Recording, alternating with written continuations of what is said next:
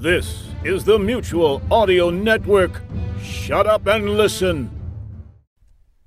The following audio drama is rated PG for parental guidance.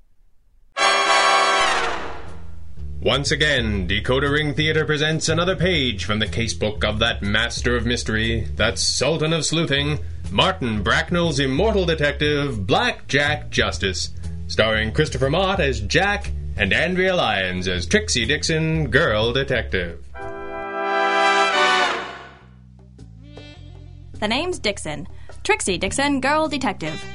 Folks have had an awful lot to say about law over the years. They say that law is order, and good law is good order. That's fair enough, I suppose, even if it's oversimplified to the point of being meaningless. In a world where good is as open to interpretation as it is in our broken down little corner of the cosmos, anyone and anything is good in someone's eyes, and less than good in millions of others. When somebody wins, somebody else loses, and it's rarely much more fair than that. But in the big bad city Jack and I called home, whether we cared to admit it or not, there was one fellow you could usually count on for a brand of order that appealed to us. He wasn't the commissioner or the chief, and he probably never would be. But he had a keen sense of irony as a form of natural law, and he wasn't above resting an oversized thumb on the scales of justice from time to time. Police Lieutenant Sabian. Sabian was a world class pain in the neck, but he was a good cop, in that entirely subjective sense of the word.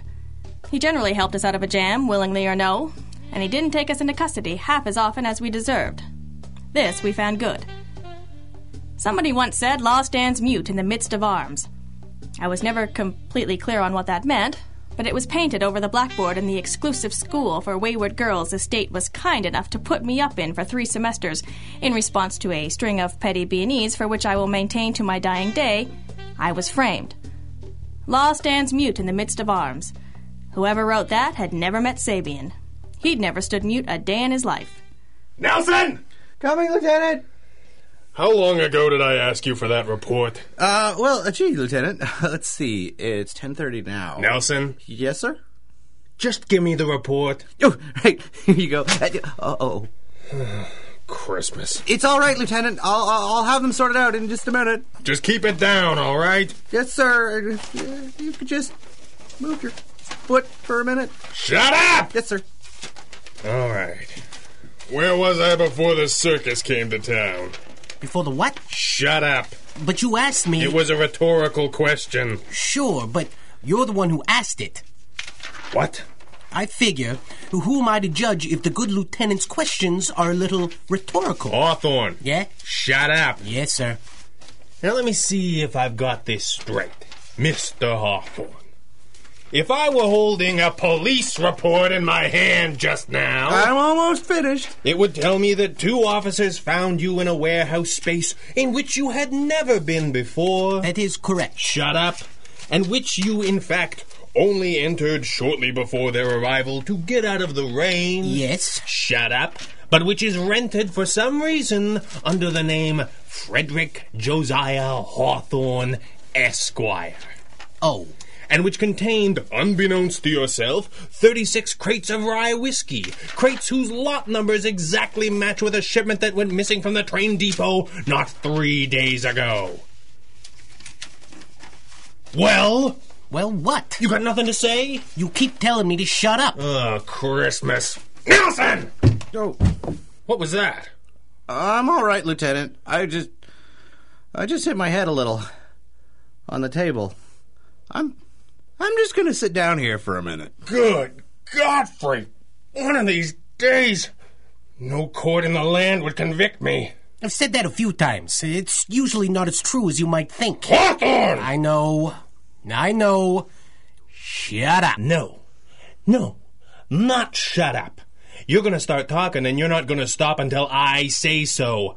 You're not bright enough to hijack that shipment yourself, but you're gonna tell me who you were holding it for, and you're gonna tell me right now! Freddy, don't say another word. Justice! In the flesh. Nelson! Gah! Oh. just a minute, Lieutenant. Sabian, Yeah, why is Nelson under the table? there are papers down there. He's been on the force ten years and he's not housebroken? What do you want, Justice? Is that coffee fresh? You just stopped by the interrogation room for a cup of coffee. No, but while in Rome. Hey, Freddy. Jackie boy, am I ever glad to see you? Hawthorne is kind of in the middle of something at the moment, Justice, or maybe you hadn't noticed. Well, if you had Nelson outside instead of under the table, you might not get all of these interruptions. Man alive, anyone could just walk in here. Who do I see to register a complaint about this coffee? He's under the table just now. How you doing, Nelson? Oh, hi, Mr. Justice. I'll be. I'll be all right in a minute. You know, if you run a little white vinegar through this pot, you'll clean off all that sediment and get a cleaner taste. Oh, thanks. I'll try that. If you're through with the tips from the happy homemaker, Justice. I'm through if Nelson's through. Uh, yeah, I'm good. What do you want, Justice? Him. Me? You. Oh, no. Hawthorne was about to tell me who he was holding the hijacked booze for. Well, if that's all that's holding things up. Freddy. Well, you see, Lieutenant Sabian, my brother-in-law Marty. This is the same brother-in-law Marty that was behind the newspaper scam last year. And who later turned out to have died in the war? Uh, Jackie, maybe stop helping me so much. You want to lie to me, Hawthorne, that's your business. But at least have the basic respect not to use the exact same lie you've been caught in before. Sorry, Lieutenant. It's tough to keep track. Maybe Nelson can work out some flowcharts for you. Uh, yeah, just give me a minute. Justice, believe it or not, this was actually going a little smoother before you sauntered in. So saunter back out and do it double time, would you? Uh, Listen, Sabian, I've got a proposition for you. Oh, hello, Nelson. Feeling better? Uh, sure. Here's that report you wanted, Lieutenant. Thank you, Nelson. I'm just gonna sit down over here for a minute. Justice, I'm not interested in any proposition, because you don't have anything I want more than the names that Hawthorne's about to give me. But he's not going to give them to you, Lieutenant. Because you and I both know that Freddy's a natural born coward. It's probably true, but you still shouldn't say it. He'll squawk eventually, for the very same reason, but not before every single one of them disappears into the woodwork and leaves him holding the bag. So you've recovered the stolen property, and you've got a pigeon that's barely involved, and that's all you're going to get, and we both know it. So what do you have that beats going through the motions? The Connolly Diamond. The Connolly. You've got the Connolly Diamond? Not yet, but I will have. And for that, I need my dear old informant, Freddy the Finger Hawthorne, free and at my side. That's the most rhetorical thing I ever heard. What? Skip it. What's your interest? A four figure retainer from the Connolly's insurance company. Insurance work. You're moving up in the world. Well, we've had some good press lately, and obviously they're a little desperate. Obviously. The city's being turned stem to stern looking for that ice cube. Every fence in the jurisdiction's been pulled in for questioning, searches at the airport, the train station. And yet here you are, sitting working a warehouse caper. A petty theft. 24 hours after the biggest jewel heist anyone can remember. Yeah, Commissioner's heading this one up himself. The commissioner's a politician. Don't push my buttons. What makes you think you can pull this off? An abiding faith in the power of dumb luck. What do you got to lose? We bring in the Connolly Diamond, and you drop the charges against Freddy. Sound fair? Almost. Nelson? Yes, Lieutenant? Get yourself in some plain clothes. You are to accompany Mr. Justice and aid him in his investigation. I am? He is. And in the process, you will keep an eye on Mr. Hawthorne. If he fails to do all that he can to aid us in the recovery of said Connolly Diamond, you will bring him back to face the original charges. I will? He will? And now, gentlemen, if you will do me the very great favor of getting as far out of my sight as humanly possible. And that, gentles all, is where a certain devilishly alluring yet brilliant young girl detective enters the story. Even if I do say so myself. I beg your pardon. I was feeling my oats that morning. Feeling, I said, not sewing, and the fact that the two were often related doesn't make the latter any more of your business. I've always liked cops. Well, generally anyway. I liked the uniforms and the low slung nightsticks. But mostly what I liked was the way they all sat up on their haunches like a dog outside a butcher's window when I strutted into police headquarters. They were, to a man, entirely too full of their own sense of honor and propriety to say or do anything lurid or uncalled for. But boy, oh boy, did they want to. And this conflict left them confused and disoriented enough that I could easily pass right by them and into Sabian's inner sanctum. Good morning, Sunshine. What? Nice to see that the state of law and order is in such balance that you can nap in the middle of the day, Lieutenant. Dixon? The fact that you're not sure that it's really me suggests that you've had at least one dream about me, Sabian, mm. which makes me uncomfortable.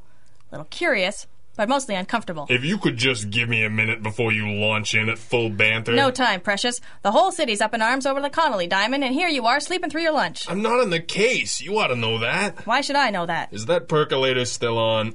I will pour you a cup, if only to toy with whatever domestic fantasies you are enjoying. You're full of sass today. You don't know the half of it. See that I don't, would you? This coffee doesn't look quite right. Don't you start. Gimme.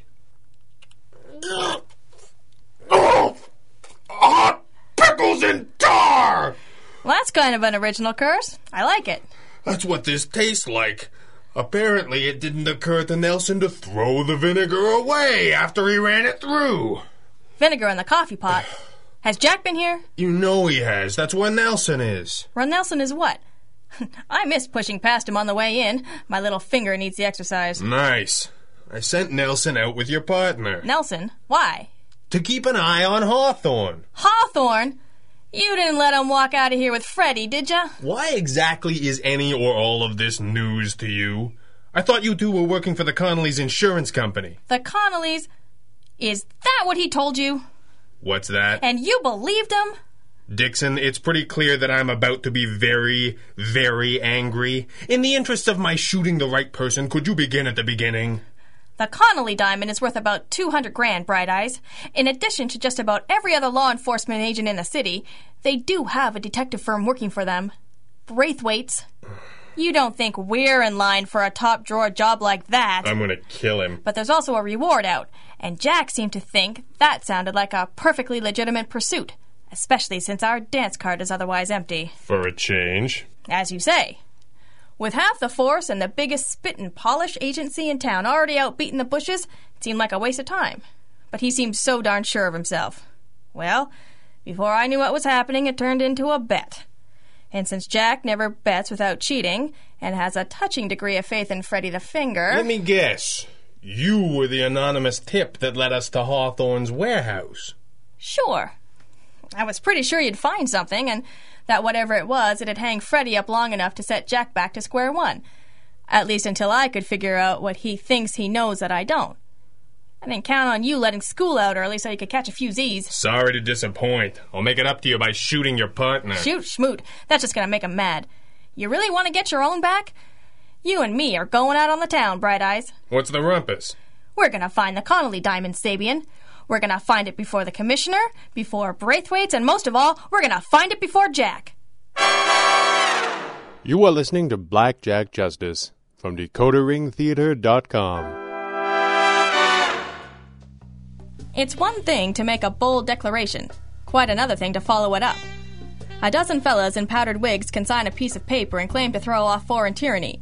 But if you don't have the stomach to spend a few years firing a musket in the general direction of anyone who objects, you should probably save your cab fare. And yes, I'm aware I'm mixing my metaphors. A certain writer, who shall remain Shakespeare, once suggested taking arms against a sea of troubles. And he didn't have a mystery to solve. So stick that in your pantaloons. The point is that there were literally hundreds of investigators, public and private, professional and Jack, already hot on the trail of Mrs. Connolly's golf ball sized diamond. And every single one of them had a head start on Lieutenant Victor Aloysius Sabian and I. But we had an ace of our own spite. Good old fashioned, healthy, all American spite. And yeah, you heard me right. Aloysius. But you didn't hear it from me.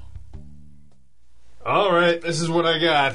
That doesn't look like much of a case file. I told you I'm not on this case. This is the best I can come up with. Preliminary report from the insurance agent, statement from the servants who discovered the stone was missing, statement from the old lady herself, a press release. Sabian, this is thin. It's an active investigation, Dixon, and I wasn't invited to the party. And that doesn't stick in your craw just a little? What if it does? It obviously doesn't. Not enough for you to bust your way in there and grab us some up to the minute intel. I arranged for the arrest of a well meaning pawn in old Square Jaw's long game, and then hoofed it all the way over here to ruin your day with less motivation. Wait a minute. What was this bet? That doesn't matter. It does to me. The reward we know you can both use. Exactly what does he get if he wins that you don't want him to have? I have to wear a skirt to work every Tuesday for a month. That's it? It's not a very long skirt, Sabian. Not very long at all. Tuesdays, huh?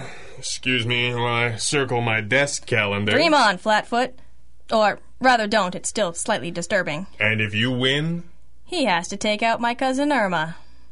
Irma? This is the one with the. face? I'd knock your teeth in for that if it weren't the kindest way it's ever been put. Look, the point is, he'll be obnoxious if he wins. And he lied to you. And they left you off this case. All right, call off the dogs, Dixon. I'm still mad. I just like to know who's playing me and why. Ah, what does it matter? We're hours behind the curve. We've got no access to the physical evidence, and we don't know what Jack's up to. True or false? We'd be better informed if we read the morning papers. Dixon, that's it. You're kidding. I'm really not. What was Justice doing just before he started shooting his mouth off? Reading the papers. The Gazette's in the wastebasket. The dispatch is here, behind the chair. Sabian, this is brilliant. We don't have to find the stone. We just have to find out what Jack thinks he knows and beat him to the punch. That's more or less it, yeah. Got it. Got it. The world of high society was shaken late last night as word spread the famous Connolly diamond. Yada yada. The stone was discovered missing after servants, responding to the alarm given by guard dogs, found the display case cut open. The perpetrator of this terrible crime may himself have been wounded in the process of escape. Several shots were fired by quick thinking groundskeepers, and blood was found near the top of the high stone wall that surrounds. Hmm. See page 9. Police arrived quickly upon the scene, personally led by the commissioner, pictured above. Mm. Temper. Investigating officers found several articles left behind by the thief. Reports vary, but all include a torn fragment of clothing near the high wall and a small glass cutter. Got a picture of the cutter here. Sabian, that's it. What is? That's the page that Jack was reading just before he started shooting his mouth off. And that's the only picture on it. So? So a picture's worth a thousand words, especially for Jack. He can think better when his lips aren't moving. Let me see that. Be my guest. I've never seen a glass cutter like that. No, it's an old one, all right. There was something in this file about it. Uh, here it is. Uh, made by an English company. Never sold over here. They don't make 'em anymore. Apparently, the factory was shut down by the Luftwaffe and never opened up again. Think Flat Top knew that? Mm. He was stationed in England for about six months, from what I've gathered. It would be like him to absorb a little local color while he was there. What are you getting at? Our burglar had to figure that even if everything had gone right, he'd have had trouble moving a stone like this locally. The cops are dragging in every Tom, Dick, and Harry that ever bought a hot rock for questioning. And the feds have the major routes out of town locked off. They're searching everyone. So? So I don't think Jack wanted Freddy for a walking tour of reliable fences in the area. That's too much ground to cover and it's too well trod. But there are only so many places where an out of towner can reasonably expect to go to ground and stay there, no questions asked for a good long while till the heat dies down, and he can wing it back to Blighty. And most of those places an out of towner would never find. Right. But those places live and die by being able to keep a secret, and by not talking to the law, or its close cousin in a cheap suit. But a well known, well liked occasional underworld weasel like Freddy just might be able to get a point in the right direction. So Justice sees the picture in the paper, recognizes the glass cutter as English, figures while everybody and his uncle is looking for the stone, he'll look for the man, and in a pretty narrow range of places, too. And if our burglar was winged by the groundskeeper, he'd be sticking close to home. Unless it was too bad. Which it obviously isn't since he hasn't turned up at any of the hospitals. Which means he might actually be onto something. Now we just need to beat him to the punch. The name's Justice. Jack Justice. I'm a private detective. In layman's terms, that means I take educated guesses and wild hunches based on experience and trade them for money. And every so often, someone breaks my nose for my trouble. That's not so bad. The pay is a joke, and the hours are lousy, but there's a certain je ne sais quoi to it all. You can stand apart from the madding crowd, wear your hat at a rakish angle, chew a gaudy metaphor in the middle of the day. Be in the world and yet not of the world, as they say. And this world was bad enough that there was a certain iconoclastic pride to be had in being as distant a relation as possible. Every so often, I am forced to admit that it helps to have another set of hands around, from time to time. Someone to explain things to, which often gives a guy a nice cover while he figures out what happens next. To this end, I generally employ a certain leggy girl detective. Not only can she fill this function, but she's got more under her hat than a hairdo, and she can handle herself in a scrap. Even if I make darn sure she doesn't think that I think so. Not that I begrudge the kid her charms, just that she works twice as hard when she thinks she's got something to prove, and that often means I don't have to. But every so often it was just good business to show her exactly who wears the badly wrinkled pants around here. When you've got a sure thing, uh, or at least a solid lead, or in this case, a pretty decent hunch of where to start throwing punches, well, sometimes it just pays to run with it and go solo, just to keep her on her toes. Today, however, going solo did not so much mean me, myself, and I as it did me, Curly, and Mo. I was saddled with not one but two of the most generally useless operatives a fella could have on the job. Freddy the Finger was my pick and therefore my fault. But he was my in, just shady enough to get an answer out of some habitually closed lips, and just harmless enough that they never thought twice about it. But he was a coward at heart, was old Fred, with a bad habit of running on at the mouth when he got nervous and the threat of criminal charges hanging over his head should we fail in our fool's errand made Freddy very, very nervous. The Mo in this little routine was Sergeant Nelson, of the Half Nelsons. This was Sabian's little present to me. An idiot savant of an investigator, unburdened with the pesky savant half of the equation, and one who was likely nursing a low grade concussion from this morning's two step with a table all of which suggested that the good lieutenant had no faith in my little errand, but didn't mind milking it for a little free babysitting. I went along with it because, for all his faults, Nelson was brave, in a generally bull-headed way, and was the best marksman I'd seen since the war. I figured if I failed to make a detective out of him in six easy lessons or less, I could always ditch him and proceed in a duo act with Sir Frederick the Valiant. Alas, it was not to be. It didn't take long for us to find a solid lead to what we were looking for. An Englishman arrived in the last week or so, looking for a place to stay, probably paid by the week in advance, in one of the half dozen dives of the no and I mean no questions asked variety that your average airport cabbie might know of. Big fella in a stained shirt at the third stop on our tour remembered him. Arrived last Thursday. It was raining hard. The limey had balked when asked to sign the register. Didn't quite get the quaint custom on this side of the pond. Pick a name, any name. Just sign the book. Stained Shirt seemed reluctant to say more in front of Nelson and I, but he clearly owed Freddy something. Because before retiring behind his racing form, he mentioned that the limey's cab was gone when he got back outside. So it's raining. Hard. And you're in a neighborhood no cabbie is likely to stop in. Where do you flop? Next place you come to. He'd practically drawn us a map. If the Jefferson Palace Hotel was any more under the bridge, it'd be run by trolls. The head troll at the desk had been skeptical. Freddy sensed danger, which meant Freddy talked faster. Much too much faster. And I had the decidedly uncomfortable feeling that one of the working girls in the lobby recognized Nelson from the cop shop. I don't know what it was, but I managed to silence the little voice that cried wolf as we hoofed it up to the third floor with a couple of rousing choruses of We're in the money. I knocked on the door of room 310. The door of room 309 opened behind us, and a shaky looking customer beckoned us in with a 45. The troll had called ahead to announce us. That was an hour ago. Then things had gotten worse.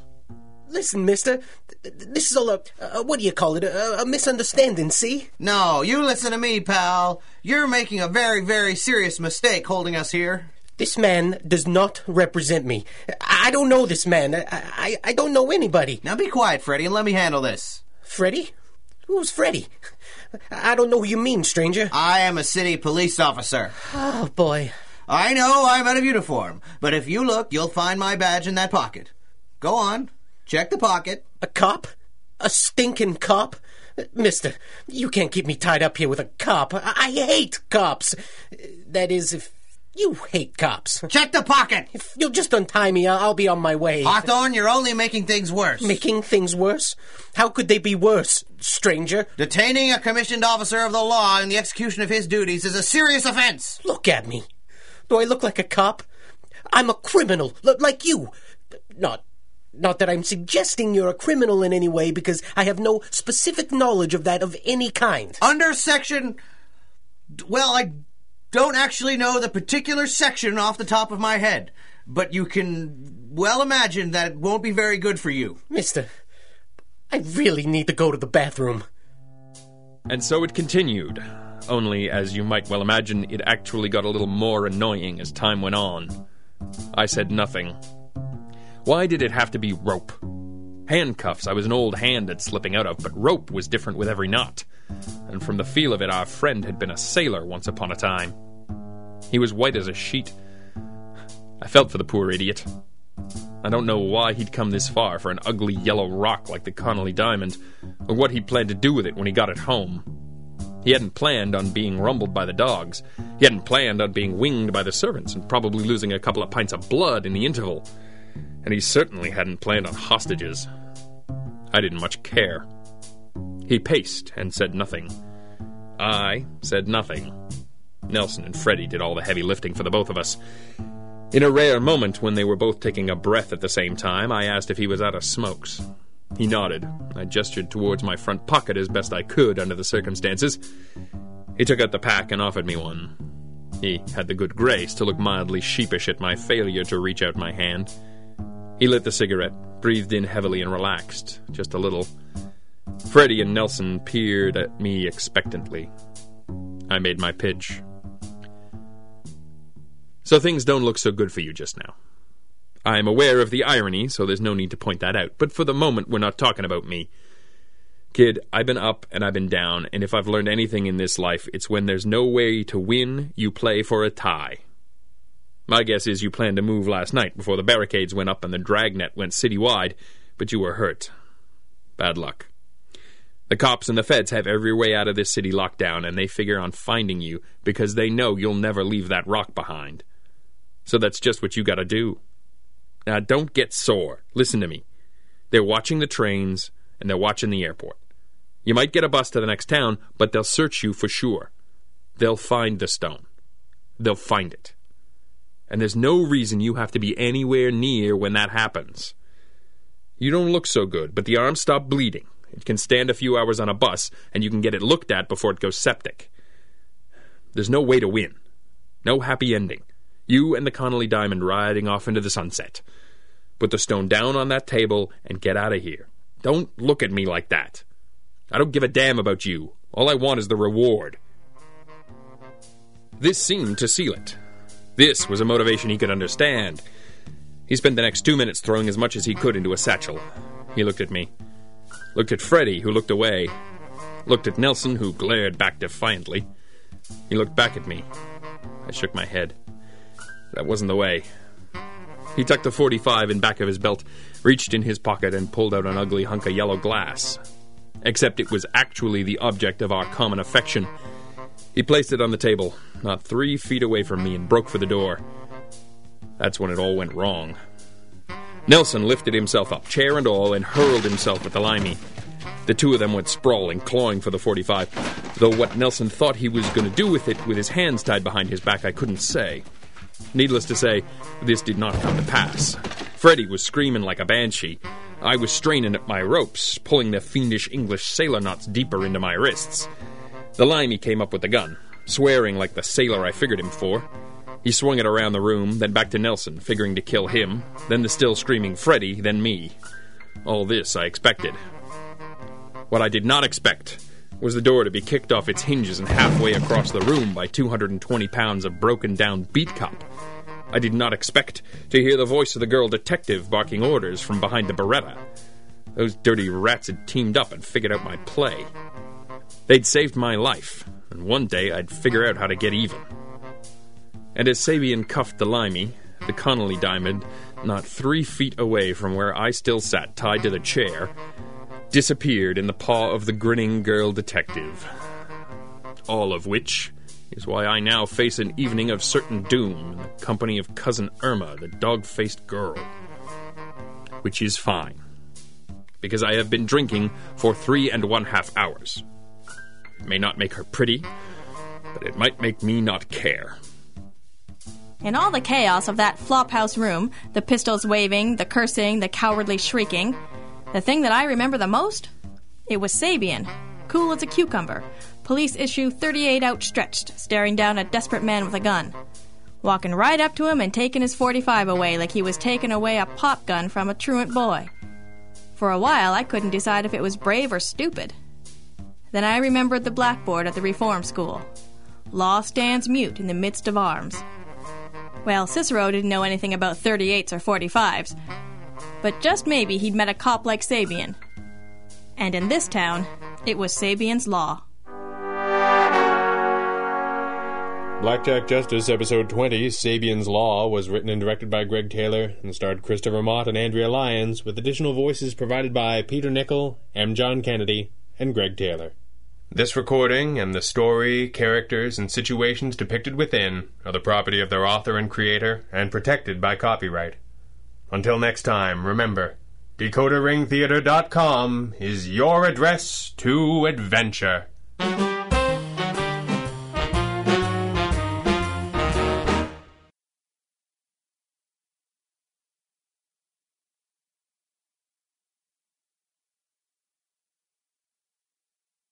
Some ladies like to use just a little perfume. Hi. Say, what's that delightful, subtle fragrance gently wafting in the breeze? That's my perfume. Some ladies like to use just a little more perfume. Hi. Oh, phew, open a window. Okay. Then there are the ladies who really know how to wear perfume. Hi. Oh, how there goes the wallpaper. Set off the fire alarm. Put out that match. For those ladies, there's Parfum in a Drum. 50 gallons of high octane perfume with hand spray nozzle. And if you order a week's supply along with a dozen drums, you get a free basting brush. So don't wait to stand out in a crowd. Hand me that chainsaw, Virgil, so I can get through this vapor trail here. Parfum in a Drum. So he can even find you in the dark from a mile away. For your convenience, environmental impact statements are included with every order.